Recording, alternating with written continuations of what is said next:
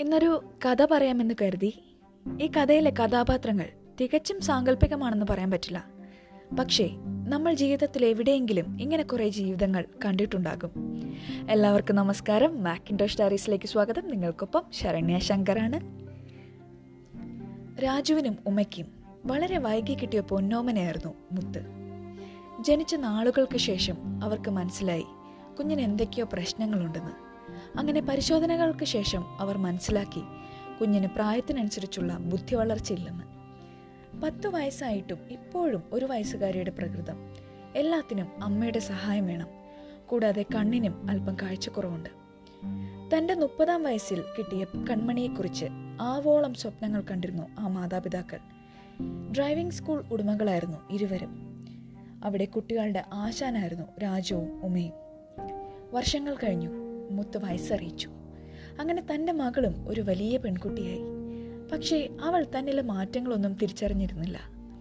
അതെല്ലാം നോക്കിയിരുന്നത് അവളുടെ അമ്മാമ്മയാണ് കുളിപ്പിക്കുന്നതും ഭക്ഷണം കൊടുക്കുന്നതും ആർത്തവ ദിവസങ്ങളിൽ നോക്കുന്നതുമെല്ലാം. ഒരു കണക്കിന് പറഞ്ഞ അമ്മാമ്മ ഉള്ളത് തന്നെയായിരുന്നു ഉമയുടെ ബലവും.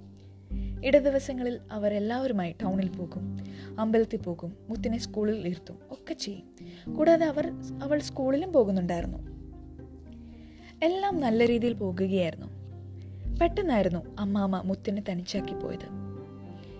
അത് എല്ലാവരെയും വലിയ വിഷമത്തിലാഴ്ത്തി. പിന്നീട് ഉമയായി അവളുടെ എല്ലാം. ദാമ്പത്യത്തിലെ പൊരുത്തക്കേടുകളും മാനസിക സമ്മർദ്ദവും രാജുവിനെ ഒരു കുടിയനാക്കി. ഈ ഒരു പ്രതിസന്ധിയിലും ഉമ തളരാതെ കുടുംബത്തെ മുന്നോട്ട് കൊണ്ടുപോയി. ഒരു ചെറു പുഞ്ചിരിയോടെ മനസ്സിലെ അടങ്ങാത്ത തേങ്ങലുകളെ മറിച്ച് അവൾ പഴയതുപോലെ എല്ലാവരോടും സംസാരിക്കുകയും ചിരിക്കുകയും ഒക്കെ ചെയ്തു. പക്ഷെ സമ്മർദ്ദങ്ങൾ ഒരുപാടായപ്പോൾ അവൾക്കത് താങ്ങാനായില്ല. അങ്ങനെ ഒരു ഹൃദയസ്തംഭനം വരികയും ആൻജിയോപ്ലാസ്റ്റ് ചെയ്യുകയും ചെയ്തു. ഒരു ദിവസത്തെ റെസ്റ്റിന് ശേഷം പോകാമെന്ന് ഡോക്ടർ പറഞ്ഞു. പക്ഷേ രാജു അതിന് മുതിർന്നില്ല. വയ്യാത്ത അവളെയും കൊണ്ട് തിരിച്ച് വീട്ടിലേക്ക് മടങ്ങി. പക്ഷേ മടക്കയാത്രയിൽ അവൾക്ക് മുത്തിനെ കാണാനുള്ള ഭാഗ്യമുണ്ടായില്ല. ശവസംസ്കാര വേളയിൽ അമ്മയ്ക്ക് വായ്ക്കരിയിടാൻ നിന്നപ്പോൾ മുത്തറിഞ്ഞിരുന്നില്ല ഒന്നും ഈ കിടക്കുന്നത് അമ്മയാണെന്നും എന്തിനരികെ നിൽക്കുന്നവർ കരയുന്നുവെന്നും പക്ഷെ അവൾ ആ ശരീരത്തെ തൊട്ടതും മുത്തറിഞ്ഞു അത് തന്റെ അമ്മയാണെന്ന്. അമ്മ അമ്മ. ഇത്രമാത്രം ആ കൂടി നിന്നവരുടെ ആകെ മനസ്സലിയിച്ച കാഴ്ചയായിരുന്നു അത്. കർമ്മങ്ങൾക്കൊടിയിൽ എല്ലാവരും യാത്രയായി. കുറച്ച് നാളത്തേക്ക് രാജുവിന്റെ ചേച്ചി മുത്തിന്റെ സംരക്ഷണം ഏറ്റെടുത്തു. അതിനുശേഷം ബന്ധുക്കളെല്ലാം ഒത്തുകൂടി ഒരു തീരുമാനമെടുത്തു. രാജുവിനെ രണ്ടാം വിവാഹം കഴിപ്പിക്കണം. അയാൾക്കും ഒരു കൂട്ടാകും കൂടാതെ മുത്തിനൊരു സംരക്ഷണവുമാകും. എന്തായാലും എല്ലാവരുടെയും നിർബന്ധത്തിനൊടുവിൽ അയാൾ ആ വിവാഹത്തിന് സമ്മതിച്ചു. അവരും ഭർത്താവ് മരിച്ച സ്ത്രീയാണ്. നാലു വയസ്സുള്ള ഒരു മകളുമുണ്ട്. എന്തായാലും കല്യാണശേഷം മുത്തലിന്റെ കാര്യങ്ങളാണ് അവതാളത്തിലായത്. തന്നെ പൊന്നുപോലെ നോക്കിയ അമ്മാമേ അമ്മയും അവൾക്ക് നഷ്ടമായി. കുടിക്കുമെങ്കിലും മുത്തെന്നാൽ രാജുവിന് ജീവനാണ്. അതുപോലെ തന്നെയാണ് അവൾക്കും. അവളുടെ ഇഷ്ടഭക്ഷണമായ ഇഡ്ഡലി എത്ര തിരക്കാണെങ്കിലും അവൾക്ക് വാരിക്കൊടുത്തിട്ടേ അയാൾ ജോലിക്ക് പോകാറുണ്ടായിരുന്നുള്ളൂ. എന്നിരുന്നാലും സ്വന്തം അമ്മയും അമ്മാമ്മയും നോക്കിയ പോലെ നോക്കുമോ രണ്ടാനമ്മ? അവർ അവളെ അധികം ഒന്നും നോക്കില്ല എന്നും കുളിപ്പിക്കില്ല. ഭക്ഷണം കറക്റ്റായിട്ട് കൊടുക്കില്ല. മുടി ചീകി കെട്ടിക്കൊടുക്കുകയോ ഇല്ല. അങ്ങനെ ആകെ മൊത്തം മുത്തിന്റെ മുത്ത് വല്ലാത്ത മെലിഞ്ഞുണങ്ങി പ്രാകൃത കോലമായി മുടിയിലാകെ ജടയും പേനുമായി. അവസാനം അവർ അവളുടെ മുടി മുണ്ടകം ചെയ്തു. അമ്മയുണ്ടായ അമ്മാമ്മയുണ്ടായിരുന്നപ്പോൾ വെളുത്ത് തടിച്ച് ചുരുണ്ട മുടിയുമായിട്ട് ഒരു ചുന്ദരി കുട്ടിയായിരുന്നു അവൾ. പക്ഷേ ഇന്ന് പണ്ടുണ്ടായിരുന്ന ചിരിയും വർത്തമാനമൊക്കെ അവൾക്ക് നഷ്ടമായിരിക്കുന്നു. ദേഷ്യം വരുമ്പോൾ രാജി അവളെ തല്ലുകയും ചെയ്യുമായിരുന്നു. പുതുജീവിതത്തിലും താളപ്പിഴകൾ വന്നു തുടങ്ങി. അങ്ങനെ രാജി തന്റെ കുഞ്ഞിനെയുമായിട്ട് വീട്ടിലേക്ക് മടങ്ങി. വീണ്ടും അച്ഛനും മകളും മാത്രം.